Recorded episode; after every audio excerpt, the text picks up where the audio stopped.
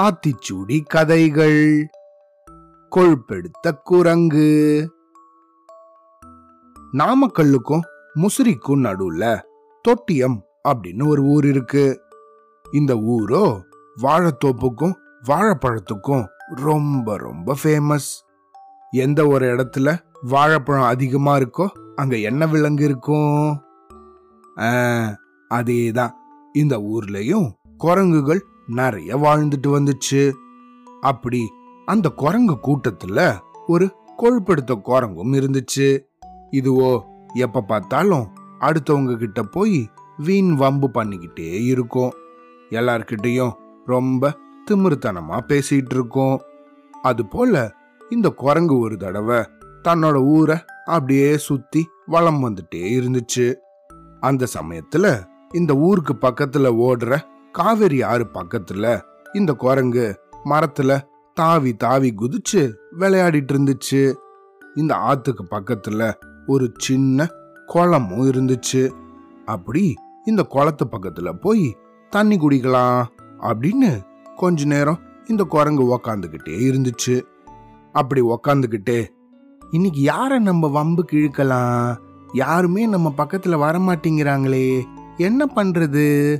அப்படின்னு அந்த தண்ணிய பார்த்து இந்த குரங்கு ஏதோ புலம்பிட்டே இருந்துச்சு. இது இப்படி பேசிட்டு இருந்த சமயத்துல இந்த தண்ணிக்குள்ள மீன் ஒண்ணு நீந்திக்கிட்டு இருந்துச்சு. அதுக்கோ என்னது இது? யாரோ ஏதோ பேசுற மாதிரி இருக்கே அப்படின்னு நினைச்சு டொபக் அப்படின்னு அந்த தண்ணியில இருந்து அதோட தலைய வெளிய அப்படியே எட்டி பார்த்துச்சு. அங்க பார்த்தா குரங்கு ஒண்ணு இந்த தண்ணிக்கு பக்கத்துல உக்காந்து ஏதோ பேசிட்டு இருந்துச்சு இந்த மீன் இப்படி எட்டி பார்த்ததும் அதை கவனிச்சுச்சு இந்த குரங்கு. உடனே தன்னோட மனசுல ஆஹ இன்னைக்கு நமக்கு ஆள் சிக்கிடுச்சு அப்படின்னு அந்த மீனை பார்த்து என்ன மீன்? தண்ணி எப்படி இருக்கு? அப்படின்னு கேட்டுச்சு இந்த குரங்கு. அட குரங்காரே தண்ணி ரொம்ப நல்லா இருக்கே அப்படின்னு பதில் சொல்லுச்சு இந்த மீன். உடனே இந்த குரங்கு சும்மா இல்லாம ஓஹோ அப்படியா? சரி சரி. என்னதான் நல்லா இருந்தாலும் நீனு அந்த மரத்து மேல வந்து பாரு.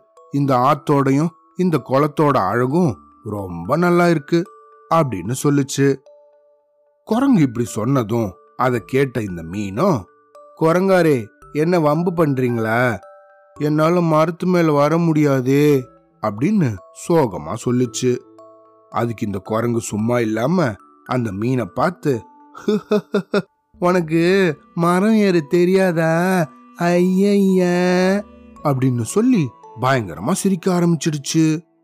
இது இப்படி சிரிச்சதும் அதை கேட்ட அதை பார்த்த இந்த மீனும் ஐயோ உண்மையாவே மரம் ஏற தெரியாததுங்கிறது பெரிய குற்றம் போல இருக்கு அப்படின்னு தன்னோட மனசுல நினைச்சுக்கிச்சு. தனக்கு மரம் ஏற தெரியாததை நினைச்சு நினைச்சு இந்த மீன் ரொம்ப வருத்தப்பட ஆரம்பிச்சிடுச்சு. அப்படியே வருத்தப்பட்டுக்கிட்டே சோகமா தண்ணிக்குள்ள இது நீந்தி போயிட்டே இருந்துச்சு. இத கவனிச்ச அதோட நண்பனான இன்னொரு புத்திசாலி மீன் அத பார்த்து டே நண்பா எதுக்குடா இவ்வளோ சோகமா இருக்க?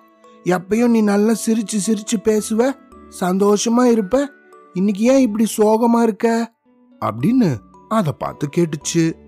அதுக்கு அந்த மீனோ நடந்த இந்த விஷயத்த சொல்லுச்சு. அடேய் இதுக்காக வாடா நீ சோகமா இருக்க?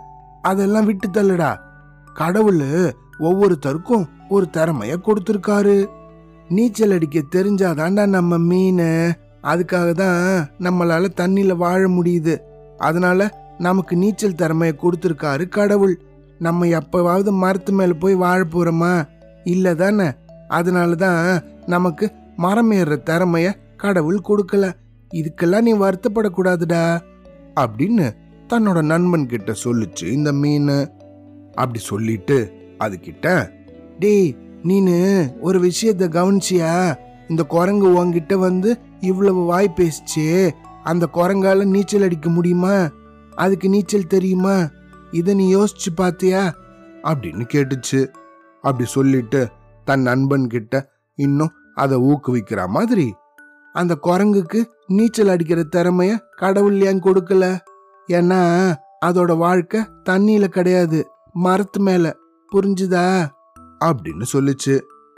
தன்னோட நண்பன் இப்படி சொன்னதுக்கு அப்புறமா தான் இந்த மீனுக்கு ஐ அப்படியா?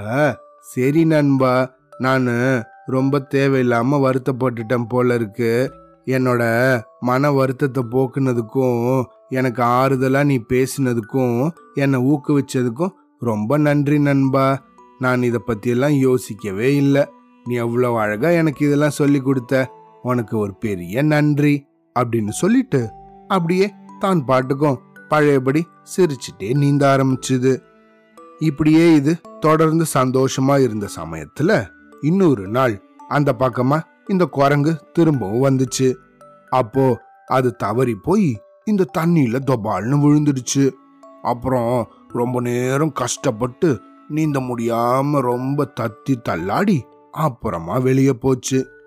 இத பார்த்த இந்த மீனுக்கோ அப்பதான் தன்னோட நண்பன் அன்னைக்கு தனக்கு சொன்னது எவ்வளவு உண்மை அப்படிங்கிறது புரிஞ்சுது. அது மட்டும் இல்லாம ஊக்கம் அது கைவிடேல் அப்படின்னு தன்னோட நண்பன் அன்னைக்கு ஆத்திச்சுடியில ஔவையார் சொன்ன விஷயத்த அவ்வளவு அருமையா எடுத்து சொல்லி புரிய வச்சு தன்னை திரும்பியும் சந்தோஷமா இருக்க வச்சதை நினைச்சு ரொம்ப மகிழ்ந்தது. அவ்வளோதான்